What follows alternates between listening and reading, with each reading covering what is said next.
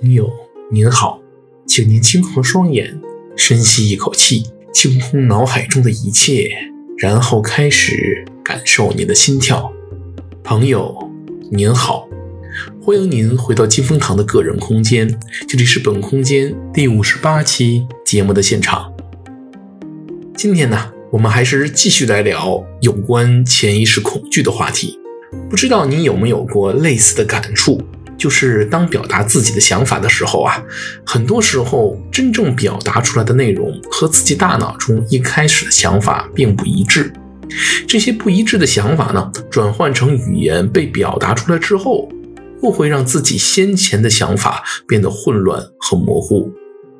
另一方面，和我们交流的对象总是不能够准确地抓住我们想要表达的意思，反过来，我们也无法理解别人的意思。如此啊，就会造成很多不必要的理解，甚至冲突，这让自己的内心是更加郁闷的。这种现象啊，我感觉其实并不罕见。从小到大，随着人的思维越来越复杂，我们一直会遇到观点表达不清的问题。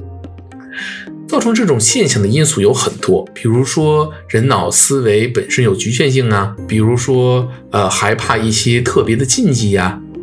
不过，语言本身的教育和研究啊，对于每个人的思维逻辑是极为重要的。每个人都会说话，但是并不是每个人都能把自己哪怕最熟悉的母语中的每种结构、语态、词汇的含义搞清楚。甚至更多的人啊，是掺加了自己的想当然的理解。而我们的语言体系在设计的过程中呢，也不是没有缺陷的。比如我在自己的网站中，呃，写过两篇文章，就讨论现代汉语存在很多致命的缺陷。这些缺陷呀，往往就是导致人无法准确表达意思、表达思想，或者即使准确的表达，也总是被人容易曲解。于超兄啊，在自己的节目中就提到，清晰的语言是清晰思维的基础。文昭先生呢，也很重视语言和思维之间的关系。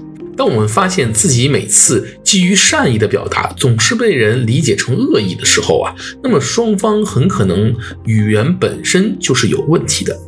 这种持续的语言混乱，使人和人之间无法建立起基本的沟通，彼此之间的理解和信任呢，也就谈不上了。同时，自己的思维也会被混乱的语言所左右，变得越来越不清晰。这样潜意识中啊，自然就会产生困惑和压力，恐惧和焦虑也就紧随其后了。好了，今天的节目就到这里，感谢您的时间和信仰。现在请深呼一口气，睁开您的双眼，重新开启您的意识，回到您来自的那个现实世界中去吧。愿神与您同在。